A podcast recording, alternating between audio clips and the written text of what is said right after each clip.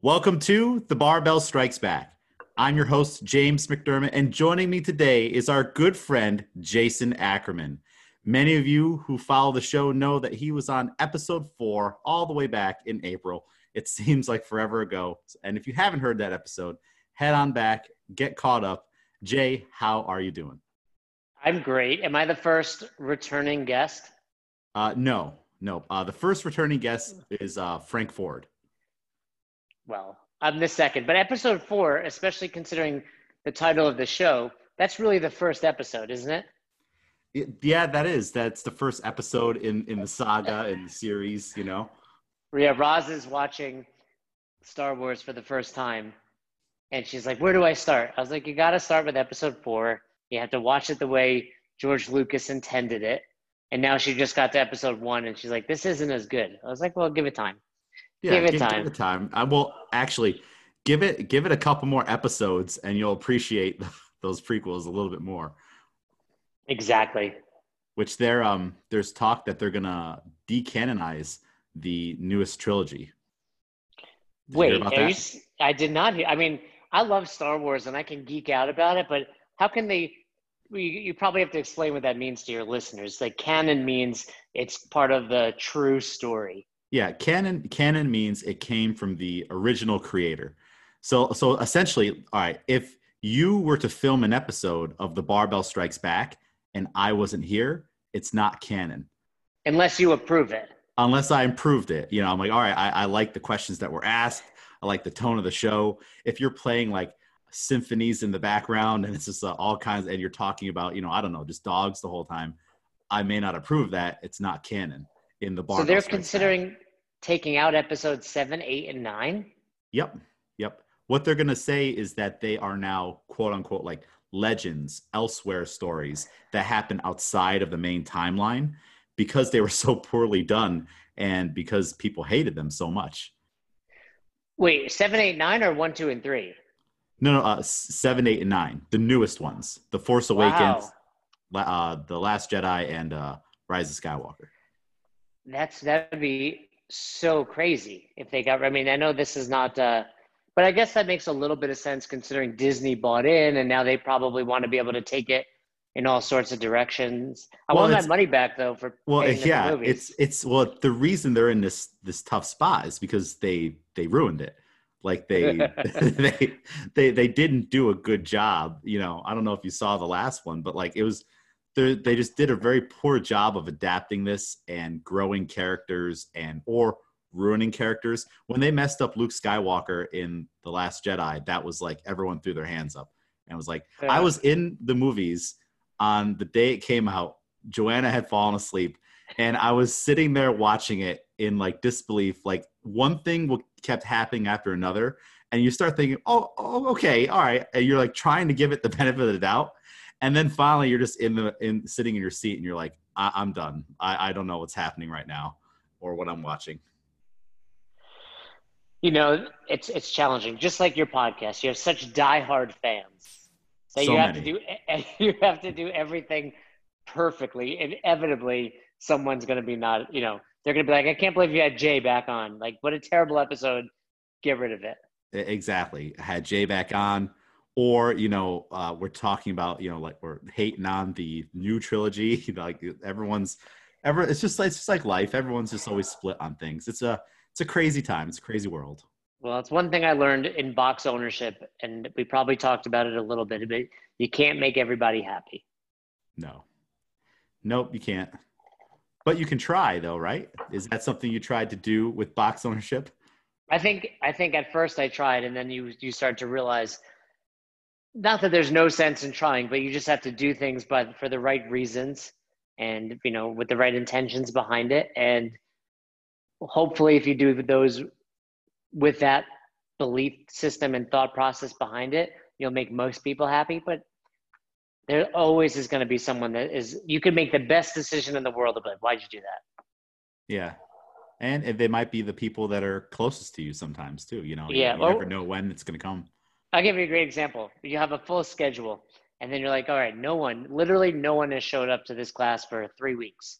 We're taking it off.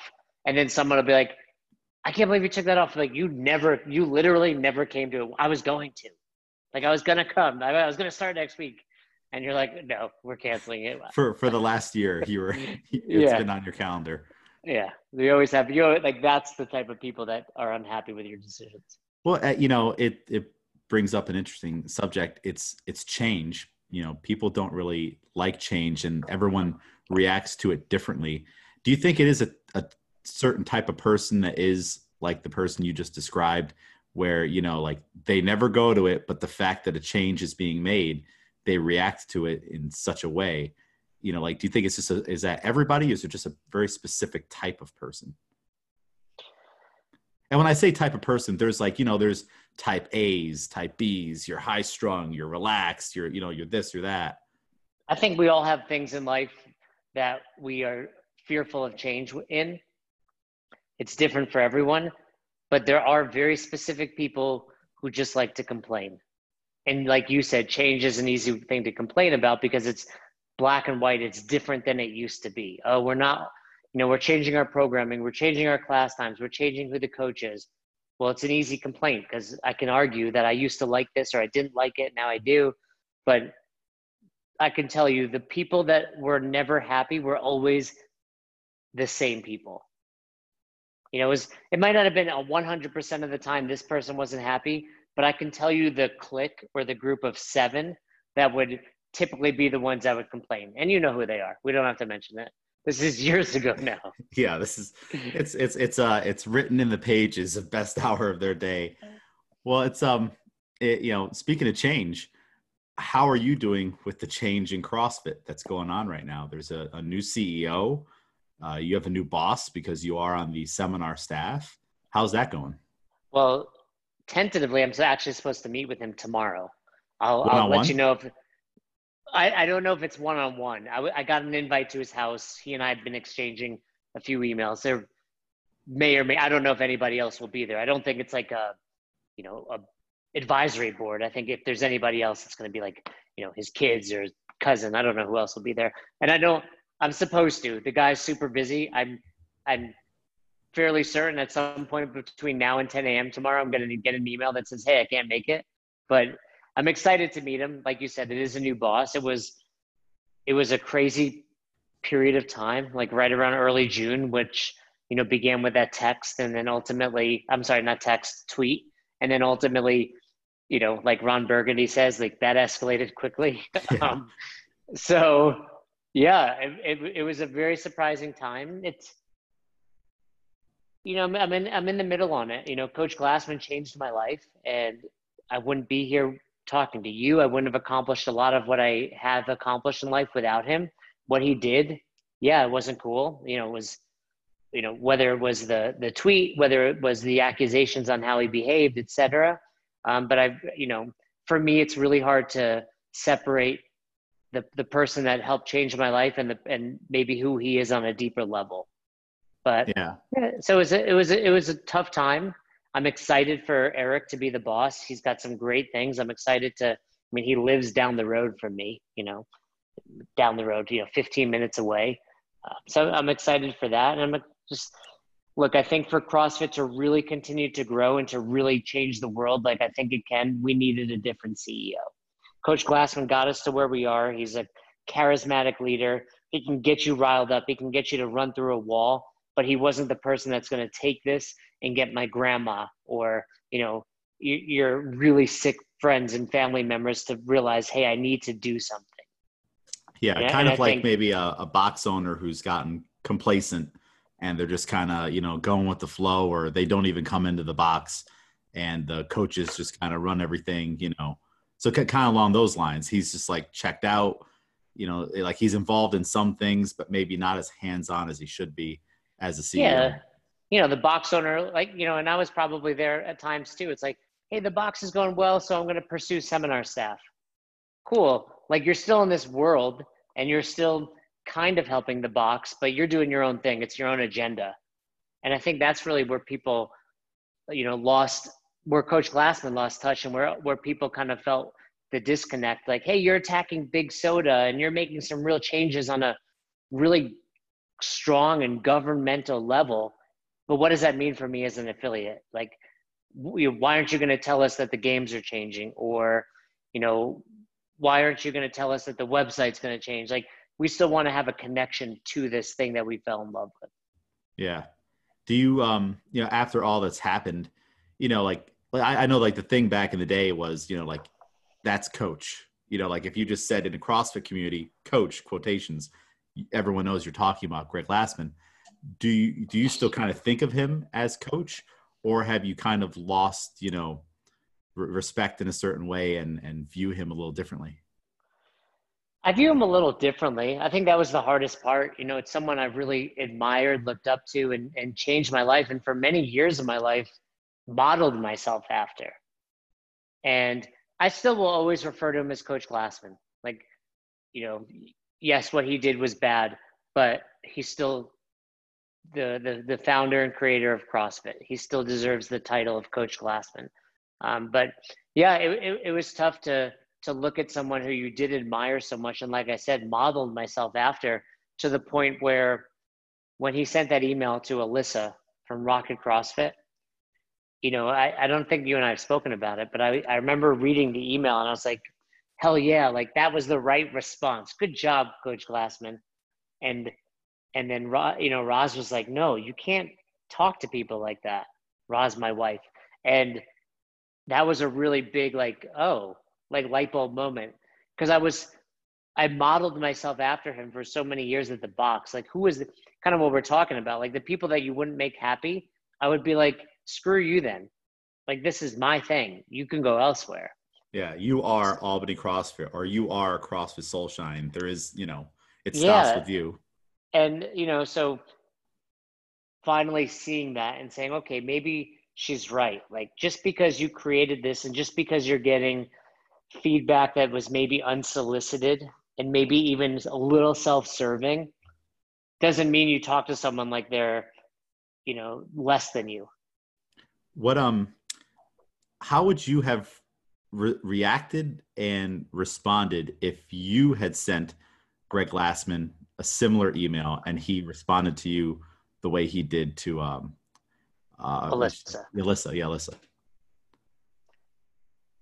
It, it's tough because you know, and I interviewed her for my podcast, and she didn't really give me a straight answer. But it's like, depend, you know, that his response is, and her answer was, it doesn't matter you never talk to someone like that. And I, I agree with that and I get it. But you have to realize there's a very different response from me when it's like, oh, this is James and we talk about this all the time. Or somebody else that I don't know sends me this 13 page email about what I could be doing better. Who's a customer? Right. So I was just trying to put myself in her shoes. Like, if I got that email back, like what would she I was think? Shocked. She yeah, like shocked, shocked, terrified.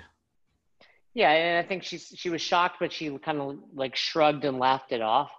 But I would I would like to think I would never have gotten that email back in response because I would either know my audience, like okay, he's unreceptive to this, or the way I would have positioned it would have been a whole lot different. But yeah. it's tough. I think a lot of for those that have never owned a business and for those that have never started something, you know, you take things very personally. And I'm sure part of it was he was just very defensive. And I don't think you respond that way if you don't realize you're a little bit wrong also. Yeah. Uh, and, and maybe it's, it's, you know, you're, you haven't really been involved too much. And then you just have that knee jerk reaction of biting someone's head off, but it's like, you're not even there. So it's like, why are you reacting this way? You know, really it's, maybe work with your team to try to get a better result. And then you can still go back to your house you know and just chill out on the beach and, and do stuff you know i like that would be a no-brainer you know. But do you think there's any way he can return to the community? Not that he would want to but you know that's one of the big things that's always drawn me to crossfit and many people is that word community. There's a place for everyone here. Everyone's welcomed. Of course in a community in a family people are going to make mistakes. I mean, I've I have family members I haven't talked to in several years. Like like we all have those people, but it's like it, is is he gone forever and should he be gone forever? And if he wanted to come back in let's say a year or two, uh, I don't know, to open a box or just to be involved in some way, uh, do you think it would be acceptable and people would welcome him back at all?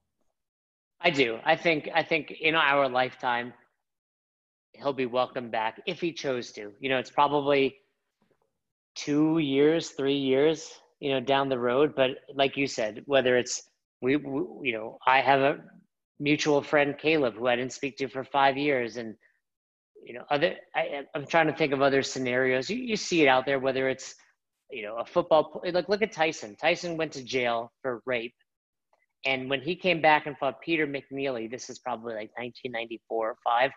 It was one of the biggest selling pay per views ever. You know, like people got over it. Not, and that, that was a far worse thing.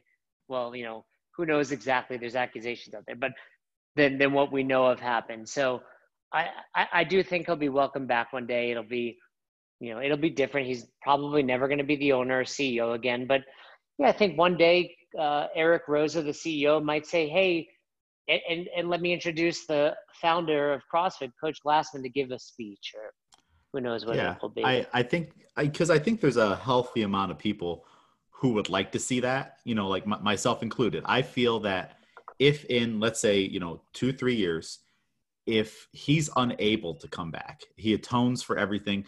Who knows? Maybe he travels to Rocket CrossFit, sits down with Alyssa, says, "You know what? I was just in a really bad place in my life. You know, I, I know it it looks good being the CEO of a company and being a billionaire or whatever it is, but you know, I was just in a bad place. I'm better now. I never should have treated you like that. I'm sorry." And you know, makes more of like a public statement. Like I kept hoping during the whole thing he was going to pop on like a like a like an Instagram live, just like face to face film, and just like, look, guys, I know I messed up. Just really humble, really honest. You know, I knew it wasn't coming, but I kept I kept hoping for that, like for him to speak instead of type, because he's a great speaker. Um, but if he is unable to do that, then I think uh, it kind of exposes the community at, at large. And it's like, can you really call this a community when you can't welcome someone back and someone can't atone for what they've done and still contribute because he's he would still be a valuable resource in the future for everything that we're trying to do collectively and who knows maybe he takes his 75 100 million dollars whatever he sold the company for and is never heard from again that's that's also true he's he's like bruce banner on the highway hitchhiking waiting for a car to stop. He's got a sack full of money. Is that how much CrossFit sold for? Do you know? I don't. I don't have a, a, specific dollar amount. Those are just rumors I heard floating out there. But or who knows? He comes back and wins the Masters of sixty plus one day. Holy cow! That would be Jay. You should you should reach out to him right now and be like, "I will train you. I will train like, you. yeah, I'll train you.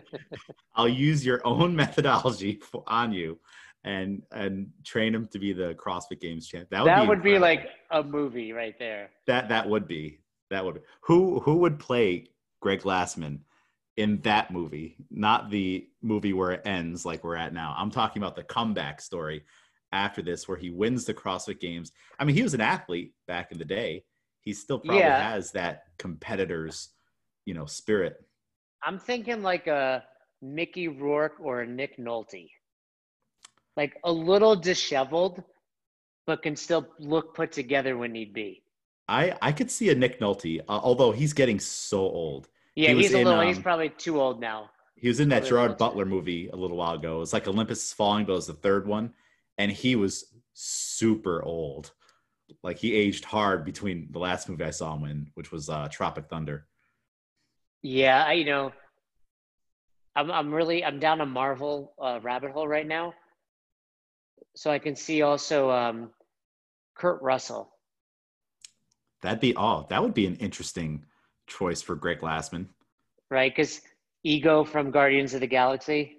Yeah, I could see like you could probably get him a little like like I said like messy looking, but then when he wants to and he combs his hair back and he trims his beard, he looks put together. I, I could see that, and you know he could play himself in the younger scenes as a young gymnast. You know, because yeah. uh, although if you noticed, Kurt Russell doesn't age. He's looked exactly like that since the exactly. 80s. It's kind of, That's, I want to I want to know we were talking about diet before this. I want to know what he eats. Like what do you do? How are you just un unaging or immortal probably? Mm. I think it's probably a, a lot of money being spent on plastic surgery. Do you think so? You think Kurt Russell's had plastic surgery? I would I would guess most of the. I don't know. I don't know why I felt Hollywood. a little defensive about that just now. you I don't know- did take, I don't- you yeah, did I take that personally. I don't know what skin I have in this game, but I was like, I was like, this beautiful man has never had plastic surgery in his life. and and a lot of makeup in Hollywood, you know, in the movies. Like that's True. him on screen versus who knows what he looks like out of bed.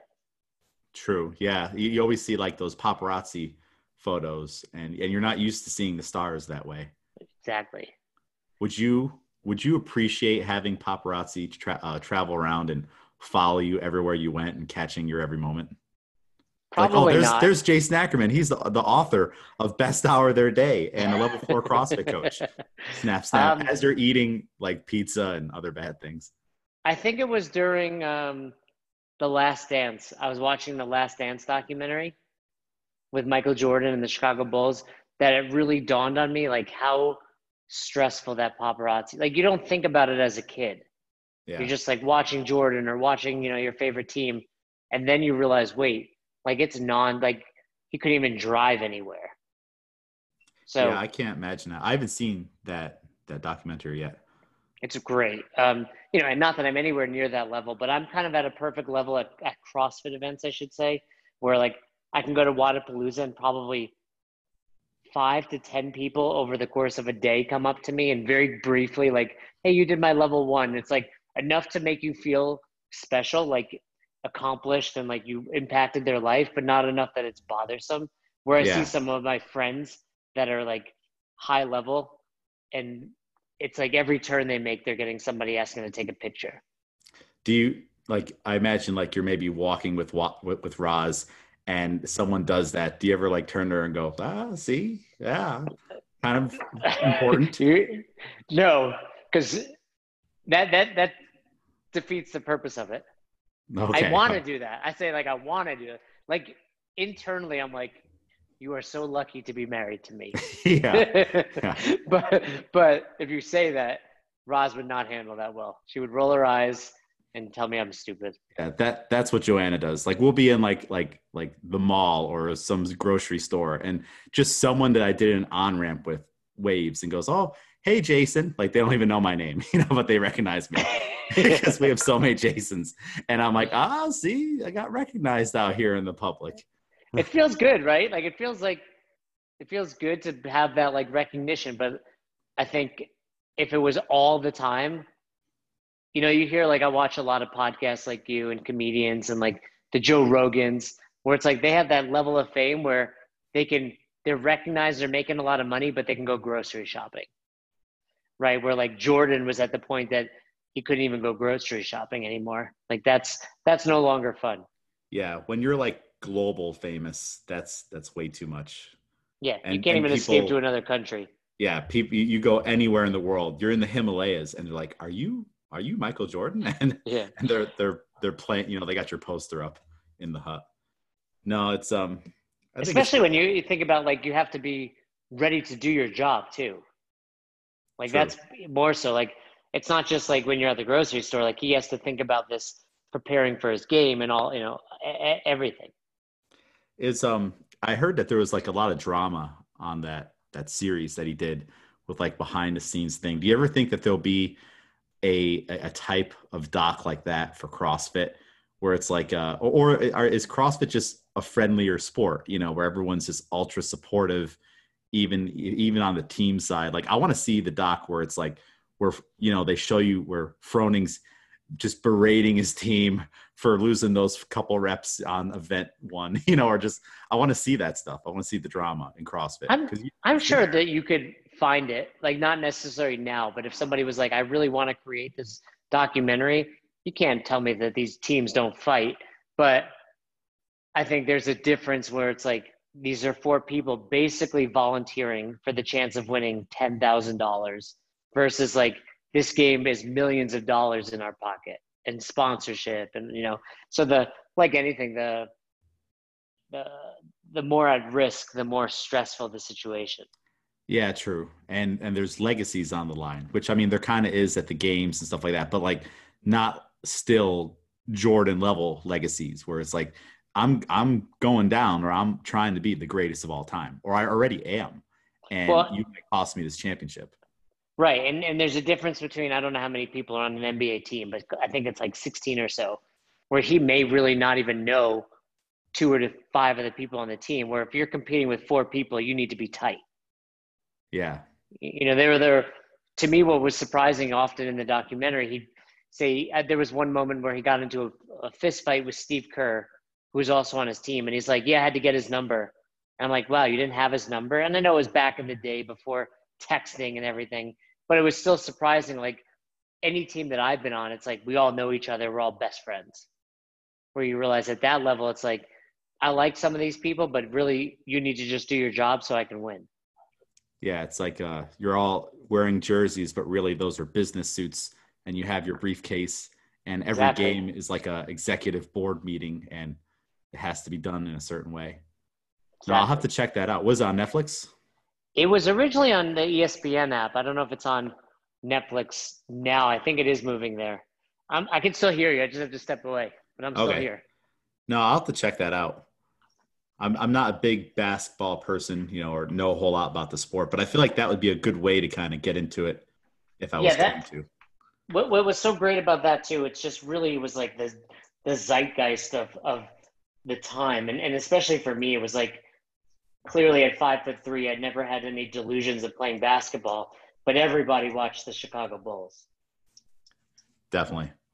And I mean, when when I'm remembering all that, I just remember Space Jam.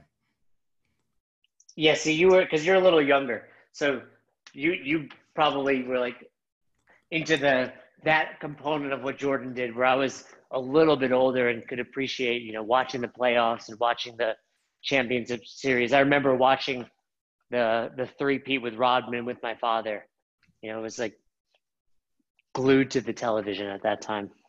Yeah, definitely. I just remember Bugs Bunny, the Monstars, the whole thing. They're gonna make another one, you know. I have heard that. I think they mentioned it on this. Yeah. I think with uh with with LeBron, I think he might be the taking the Jordan spot. Hey, So I mean, it shows how how huge he was. You know, he was in a huge movie like that. Oh yeah. Well, now how are things going with the uh, the audiobook? So you you dropped an audiobook not too long ago. It's the audio version of your best hour of their day book, which can be picked up either in print or ebook and now listened to. Yeah, it's all on Amazon. You know how they do it. Um, I didn't tell you this actually. First of all, it's going really well. You know, uh, and we've been putting out one episode every week of our conversation. So for those that don't know, we had a narrator, Josh from Albany CrossFit. He read the book. Who's going to be on the podcast tomorrow? Oh, is he? Okay. Oh, yeah. So you'll get used to his voice. He read the book, and then in between every chapter, James interviewed me. You know, and it became very conversational about the chapter, and I loved it because it was during quarantine, so it was something I looked forward to every day, and it reminded me of many stories I had forgotten. Um, so it was really cool. And recently, probably two weeks ago, this woman reaches out to me. She's like, I bought your audiobook, Best Hour of Their Day. I've never done CrossFit.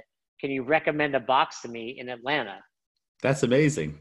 And I was like, so I wrote back to her. I was like, why'd you buy my book?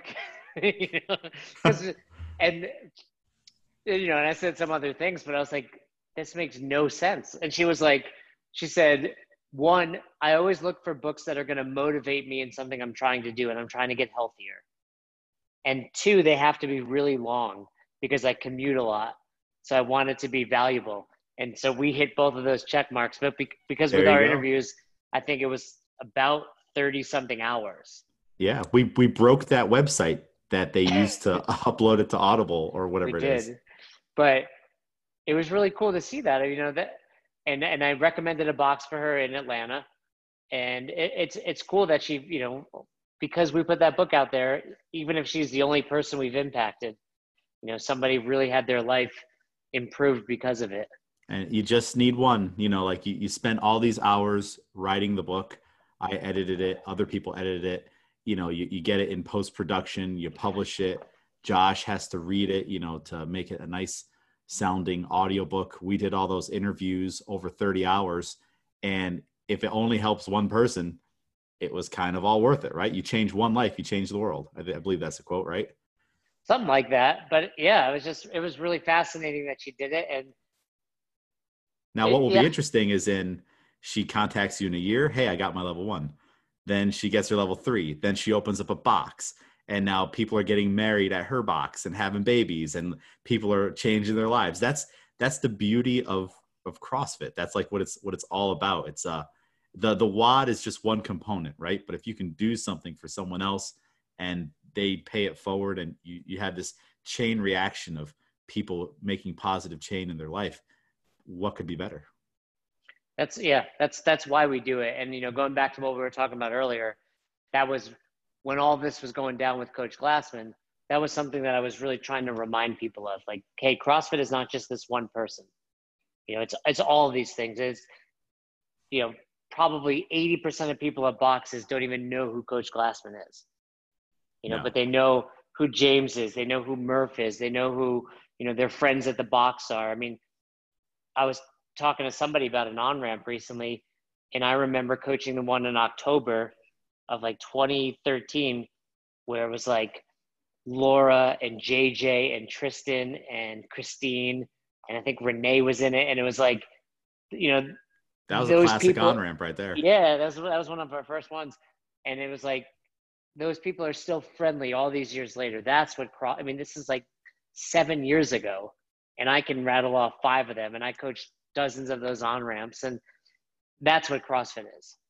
Yeah, it, it makes me wonder. You know, like I, I said, I'll be in the grocery store, and someone will wave to me that you know I vaguely remember from a thirty person on ramp, and I wonder how many times they see other people from gyms or they're on ramps like, oh, hey, you, and they say hello to someone they never would have said hello to. And maybe that person was in need of something and you help them, or you even just have a nice conversation for the day. How about that? Like, like some people don't even have like conversations with strangers often. Like you and I do it all the time. It's part of the job.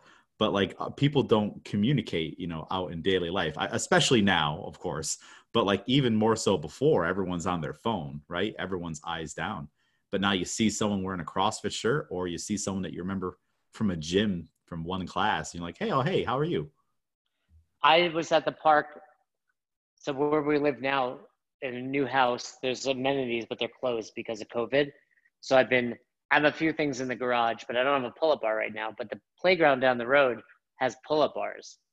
They're low but for me they're fine. Yeah um, they're fine. but this family was walking by and they go in and this guy has a CrossFit shirt on and he's looking at me and you know we kind of mutually understood that we both knew that we were doing that we knew CrossFit. And we just started talking after that for probably an hour at the playground while his kids were playing. And you know that's what it is it's community it's it's creating that connection with people who you you have that shared identity with and there's not many you could recognize somebody in the mall, say, or at the movies or at a restaurant that clearly works out, but it's meaningless if it's not CrossFit. Like I don't walk up to other people like, "Oh, you do bench press? I do bench press. You do curls? I do curls." Like, but we understand when it's CrossFit. Yeah. Do Do you find yourself compelled if you see someone wearing a CrossFit shirt and you're like, just like you're the only two it like in wall like you're in Walmart, like, are you going to say something nine nine times out of ten? I don't know if I'll say something, but it, I'll often check kind of what I'm wearing, and if it's clear that I do CrossFit, I'll give them like a nod or a, you know, like we acknowledge that we both know we do this thing. Yeah, that yeah that because that would be awkward and weird to not right. You know, it's it's almost like there's like that unwritten rule, like if you're driving a, a Jeep Liberty or something, and right. you drive by someone else driving Jeep Liberty, you honk or you wave. I think it, at, at one point, especially with nanos, with Reebok nanos, it was always obvious. But I've met a lot of people that wear nanos that don't do CrossFit now, or yeah. Metcons, or the Nike Metcons. Yeah, you might be you know, running so, into someone that does F45 or something like yeah, that. Yeah, the gear has kind of transcended the different methodologies. But when someone's wearing the shirt or very clearly a CrossFitter, yeah, you always give them the nod or the wave. Would Would you accept impromptu challenges of fitness but like like like uh you it's almost like you know like when two male lions you know, uh, run into one another. They're gonna tussle a little bit. You're you're in Dick's Sporting Goods. you're in the workout area, and another guy walks in. You lock eyes. You're both wearing CrossFit shirts. Are you guys going 50 burpees for time, toe to toe? Like, do you like? Do you think that'd be something interesting uh, uh, for the community to do? I think so. I think there could be like those challenge coins. Yeah. You know, you have to you have to show it, or you have to do 50 burpees. I think I think that would be fun. You know, maybe depending on the, the time and place, if I'm walking around in a suit for some reason, which doesn't happen often. But no, you're it's got to be like gear, yeah, you're like wearing a CrossFit shirt. It's it's super clear. You're both CrossFitters. You lock eyes, and that nod goes beyond. All right, who's who's gonna draw first? it's like it's like we just watched Hamilton. It's like a duel. Yeah, ex- exactly. I feel like that would add an extra stress to your CrossFit life. I'm like, Yeah, if you're just when this- always wandering around, like I hope I don't see it hiding from other people wearing. that that, uh, that would be something cool that like um coaches could do. Okay, it's like maybe not everybody, but if you're at a box or like it's L1 staff, if you if you catch your coach out in the world and they're wearing the gym's CrossFit shirt, you can challenge them to like a like a duel, like 20 burpees for time right now. Let's go, you know, or something like that. That's fair. 20 burpees is a good a good level. It's like it'll get you out of breath, but it's not going to leave you sweaty for 2 Yeah, hours. it's, it's less than a minute, you know. Yeah. You're you're over with quick. Exactly. Exactly. then- I like it. I mean, for me, I just never leave the house. So they'll be like, "Damn it, I haven't caught James yet." And it's like, no, I just, I just, I just don't go outside. You're like the McDonald's uh, Monopoly piece. You're like Boardwalk. yep, Like you can't find it. You never get it. You're yep. James is you know, elusive. I, I only, I, I only have my groceries delivered. I, um, I wear um, a fake mustache and when I go out since I have glasses. When was the last time you left your apartment? Oh no, I'm joking. I leave all the time now. All right. But, but during the early days of the quarantine, I was always just in here. I'm still very much locked up. I mean, this- we go to the like Roz just went to the grocery store, or I went to Home Depot yesterday, but there's not a whole lot of um, going out. Yeah, yeah. I gro- the going to the grocery store or the butcher shop is my new my new out. yeah, and you're right. Like you can get your groceries delivered anyway. Yeah, which I, I just found a new. We were talking about you know some carnivore diet stuff before this. I have a, a butcher shop, and it just kind of shows you you gravitate towards the culture. Right on the website site, it's a big body butcher, and it says uh, if your butcher can't deadlift a small cow, are they even a butcher? And I'm like, I'm going there. And Which it's- it's butcher shop is that? Uh, it's down on Central, so it's- it's down like past Coles and Farmers Boy. It, I it's I think it's pretty pretty new as of 2019. Wow, that's cool. Yeah, there needs there needs to be more butcher shops. Oh yeah, like he's he's uh, uh believe he's a power lifter. At least he looks like one. He doesn't look like a CrossFitter, you know, like you can just tell. And uh, he's talking about deadlifting on his his website, and they have the uh, the Wagyu beef and the Wagyu steaks, Oh yeah. uh, two hundred dollars a pound. So I was like, I'll pass. Can I do a uh, sixteenth of a pound, please? Yeah. One thirty second of a pound. yeah it, i mean i tried i tried it in ground beef form which was still expensive for half half a pound but i was like i want i want to try it Can And you like, can you taste the difference? it ta- it it just tasted different that's that's all Fattier, right? yeah but like that's all i can say it just tasted different but i wasn't like whoa i am totally going to be spending $200 a week on steaks like it wasn't like anything life changing for me Yeah, I, I agree. I think most of the time people are doing it, they're doing it just because they can afford it, not because they taste or appreciate even the difference. Yeah. Well, I mean, and it was cool hearing all about it, the process, how they make it. The cows get massaged every day. So like the every single day the cow gets like a little shoulder rub, all that stuff, you know. So I was telling Joanna all about it. I'm like, there's a cow in Japan up in the up in the mountains getting massages every day. You know, my shoulder kind of hurts right now. That's that's what you're paying for. You're paying for the cow masseuse when you buy it, two hundred dollars a pound. Ex- exactly. Exactly. Uh so what else is going on, Jay? What else is new with with life and projects? No, like we were saying, the book, you know, the audio book is out. I'm trying to come up with a new book where uh, Fern and I are just continuing to put out regular episodes of the best hour of their day. And as we were saying, Thunderbro is doing great. This, you know, the quarantine, the pandemic has been, I don't like to say good for business, but, you know, with more people exercising at home, you know, putting out training that can be done at home and, and is, is challenging, but also that works has, has been uh, pretty successful for us. Well, now we, we talked all the way back at the beginning of the pandemic and, you know, we, we both had all these goals and projects to do and the world was still sorting itself out and it still is. What what kind of things have you come out of this pandemic so far on, in terms of being better? Like have you learned or gained any new skills? You know, um, I know you... that's a great deep question. Well first of all we adopted this guy. Oh look at that. So so we got that out of this. So that that's not a um, pug. What what kind of dog is that? A french bulldog. Okay i like but, i like his ears. but very reminiscent of the pugs. I mean, James, you knew the pugs back in the yeah. day. Um, yeah, when when we decided to adopt him, I was like, okay, you know, he's a small dog, but he's not like pugs. And then I show up and I see him. I was like, he's a pug.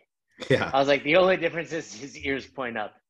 But uh, yeah, we adopted him. He was all messed up. His eyes were all messed up, and a local uh, adoption clinic had him on a website. I stumbled upon him, and uh, Roz surprised me for my birthday actually. But um, no, I think that's kind of the challenge for me really during this quarantine has been with so much downtime. I'm I stress myself out about wanting to do more.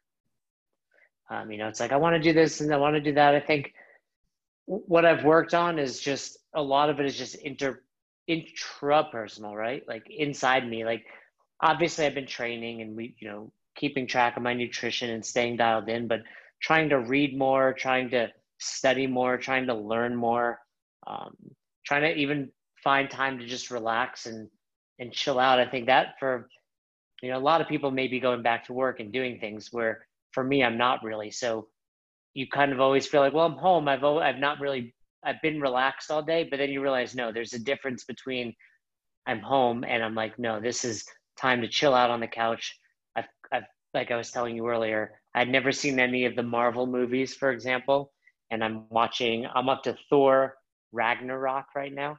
It's a good so, one. You know, it's, it is a good one. So catching up on just things that I'm like, hey, I want to, I want to just relax and every night watch a little bit of it. Um, I never watched Tiger King, which is I feel accomplished by.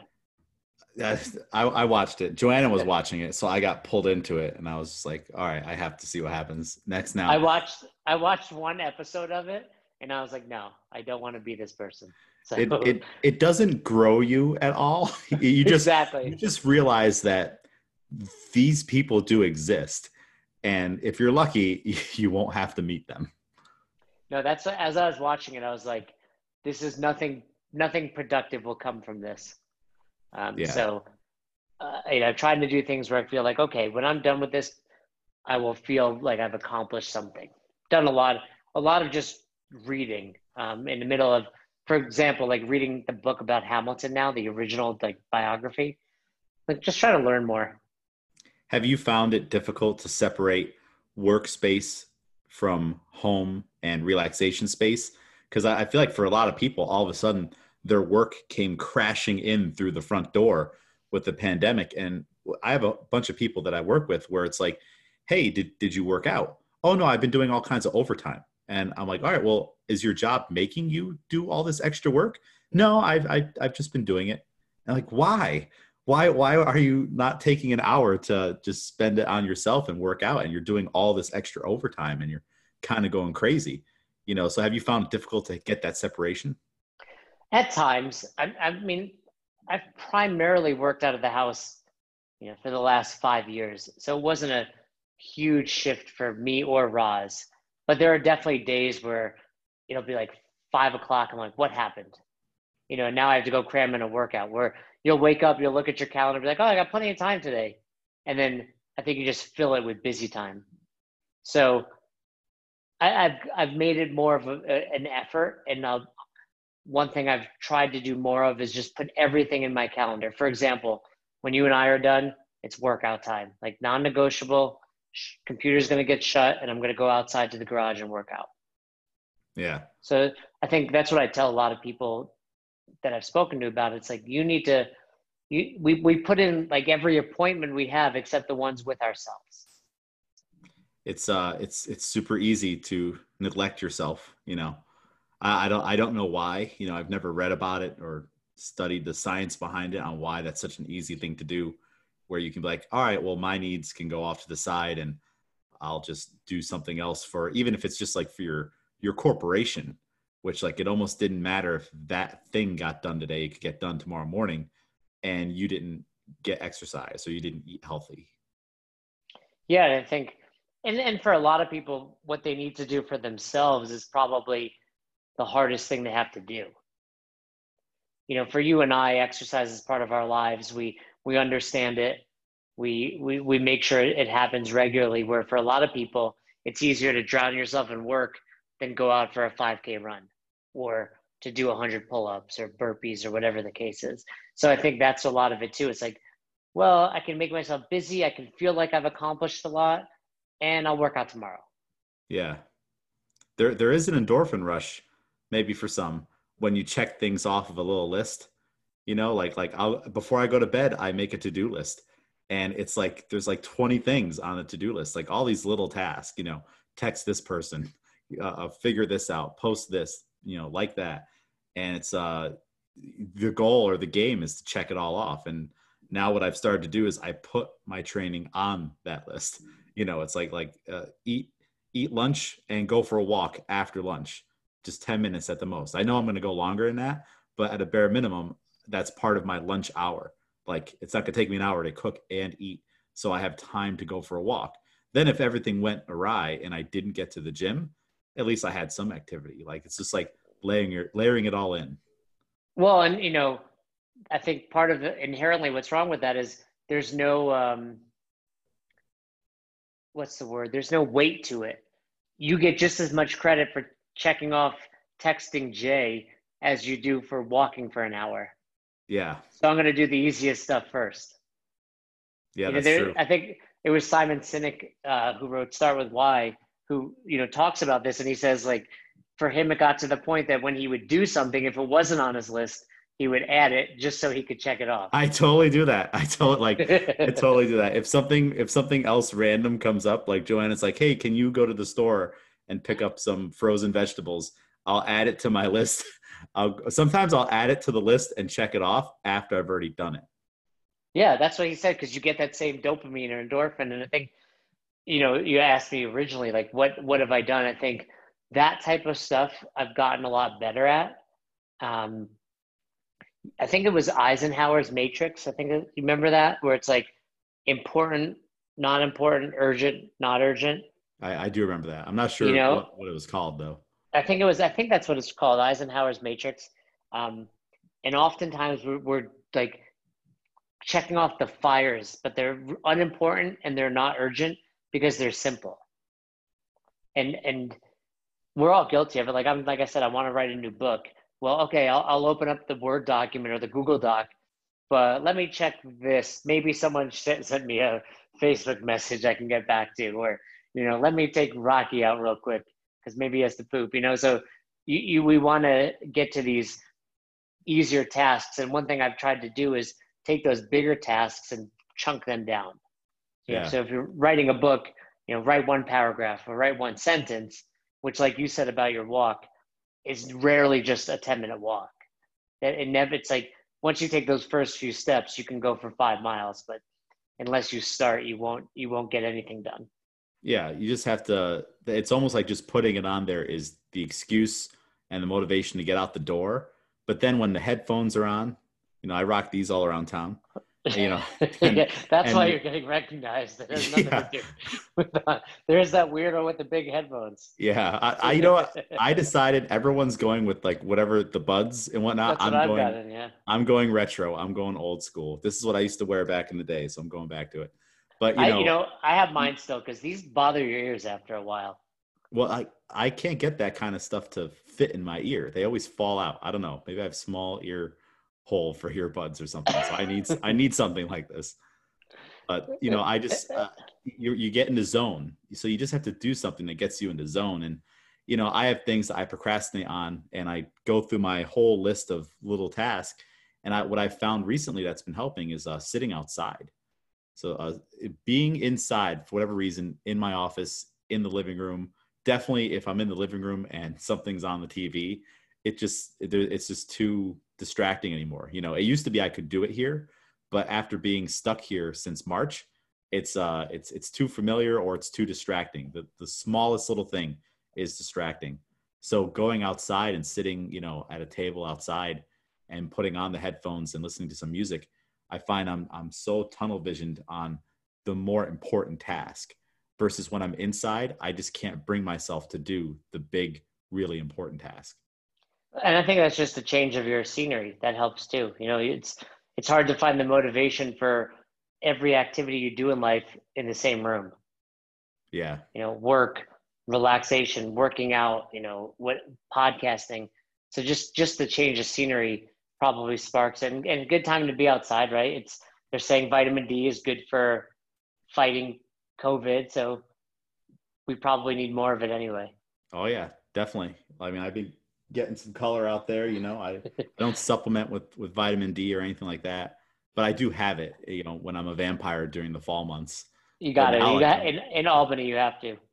Definitely, but now I'm out You're there gonna have to start time. Putting some lotion on your head though with that new haircut. Yeah, um, I didn't think about that. See, the, the problem the problem is I'll lotion my forehead and the top of my head, and I'll be on my walk, and then it starts to come down, and then my oh, eyes, my eyes are burning. The eyes is yeah. one of the worst feelings. But you're gonna have a weird tan line too with the headset across the top of your head. Yeah, I didn't think about that either. it's a good thing. It's a good thing no one, no one's looking up there. You know? I'll just have to move it forward and back. You know, like I was thinking about it too. If I wear it like you're supposed to, it see now it feels weird it's like a hat. You can't wear a hat a certain way, but if I tilt it back, now it's kind of like that's. I feel like that's how it should be. Yeah, it looks. It definitely looks more cool that way. Cooler. Yeah, you're just trying to make me feel good about it right now. uh, so what's what's on the uh, agenda in terms of coaching for you? I mean, are the gyms still locked down out there? Are you doing remote coaching with Thunderbro? Are you going to be doing seminars soon? Yeah, I mean, really, I've done no in, interactive coaching face to face. You know, we do a lot of coaching with Thunderbro, nutrition coaching. We do, you know, uh, virtual coaching for the, some of the challenges we have. But gyms are basically shut down. And before the shutdown, I wasn't really at a gym out here, and we just relocated. So I do want to find a find a local box again. But you know, Roz and I have to feel comfortable as well going there. But I do want to do that. I miss coaching.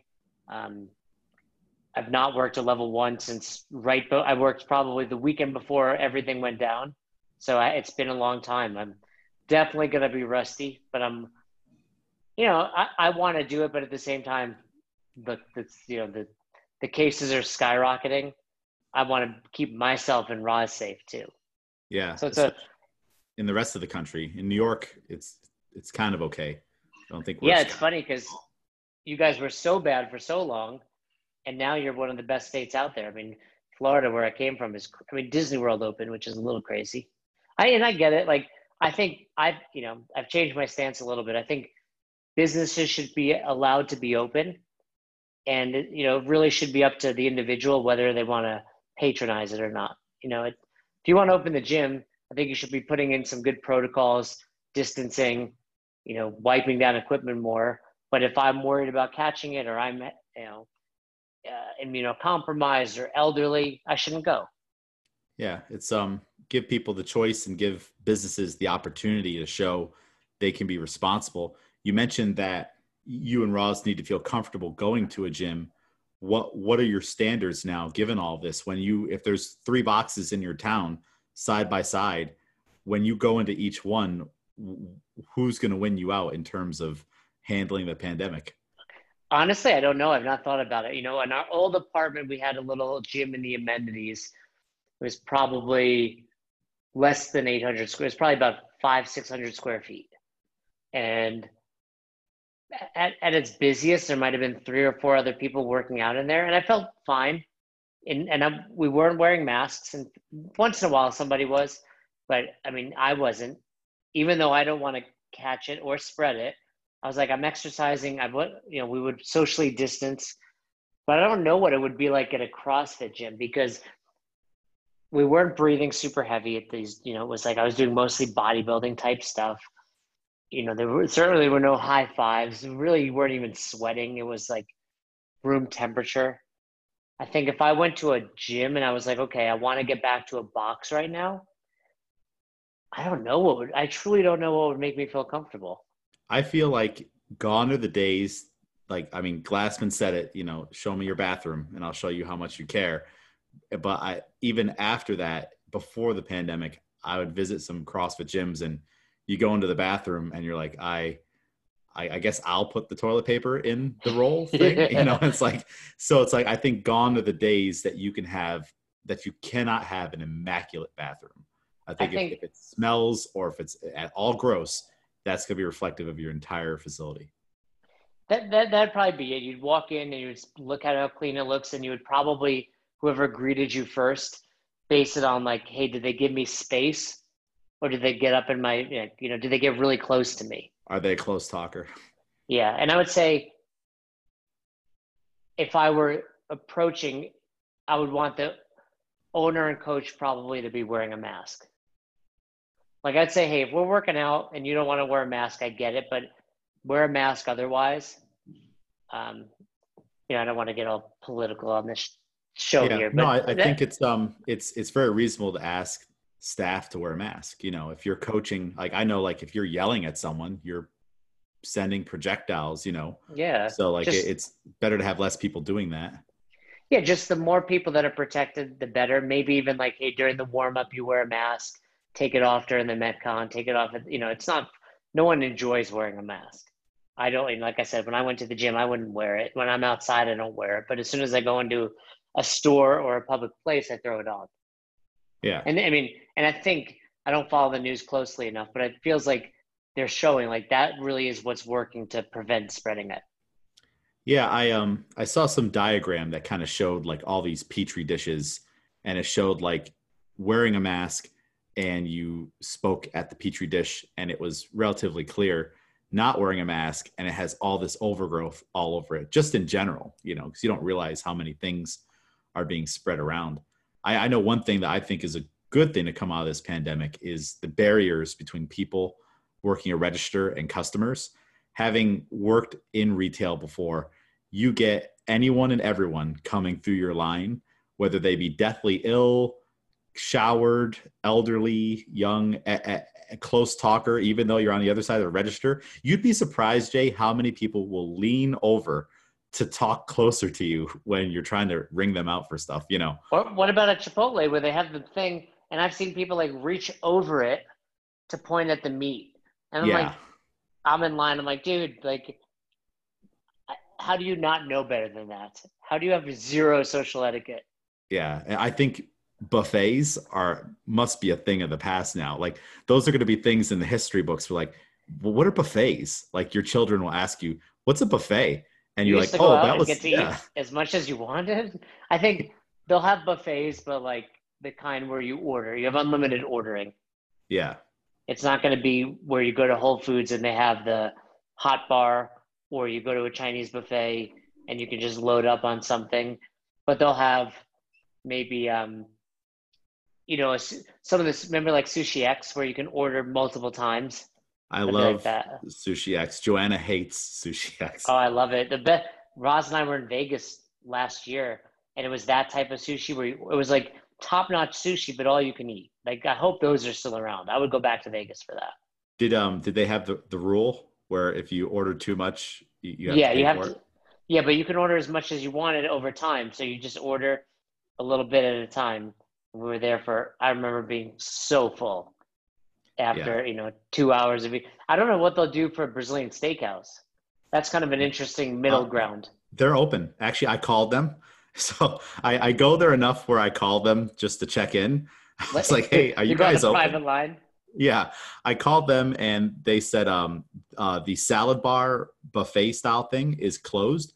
You just have a sheet and you tell them just like sushi style yeah, like like hey, bring me more croutons or whatever. But the caballeros still walk around with the meat.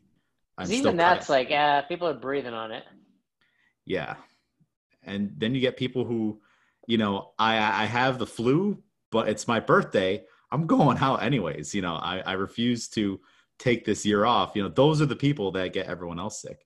And I mean, I used to get so mad. I'm sure you still see it when the gym is open. People that are nothing would drive me crazier than when sick people would show up to work out. And I get it. When I'm sick, I like to work out, but I do it at home. Yeah, that's um they're or they're like uh well, I had the flu, but as of yesterday I'm no longer contagious. You know, Right. on on on the on Google it says you're not contagious until 7 days after. And I'm like I will find you five different articles that say different and even all of those articles, how does anyone really know? How do I know that the way the flu interacts with Jason Ackerman doesn't keep it more contagious for 2 weeks versus for me it's one day? like no one who really really knows for all people and all strains so it's like just stay home and Yeah, why, I- why are you talking so close to me right now when you just had the flu hopefully that's something that and handshakes. I'm cool with being gone. yeah We can do fist bumps, we can do elbows, but handshakes are obsolete and people realizing, okay, when I'm not feeling well, I need to stay home. i think um that reminds me of uh what was it uh one of those um martin lawrence movies where he's like he's the cop and he there's the diamond that's in the police station and Oh, he, yeah. he sees the one guy with the lotion rubbing it on himself and he didn't wash his hands and then they meet because he comes back out and he's like i don't shake hands and whatnot Yeah. Like you never know what, what people are doing so it's better to be safe about it. The days of shaking hands are over.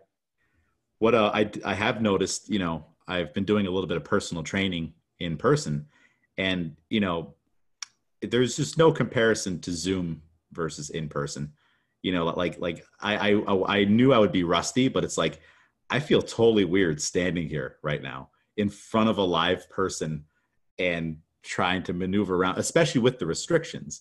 Like i have my client in a box so it's like i have a, a, a measured out box i'm like you stand in there i stand out here and i've got my mask on and i'm demoing things outside of the box but like stopping yourself from going in and using tactile cues is really hard when you're just very used to doing it like like my hand I'm like it's like in ricky bobby i'm like i don't know what to do with my hands It's it's true. Yesterday I went to Home Depot and I was gone for like two hours and Ross was like, What were you doing? I was like, I think I just started talking to the guy. Like I'm so used to only talking to Ross in person or everybody else virtually that I was like, I think I just enjoyed talking to another human being.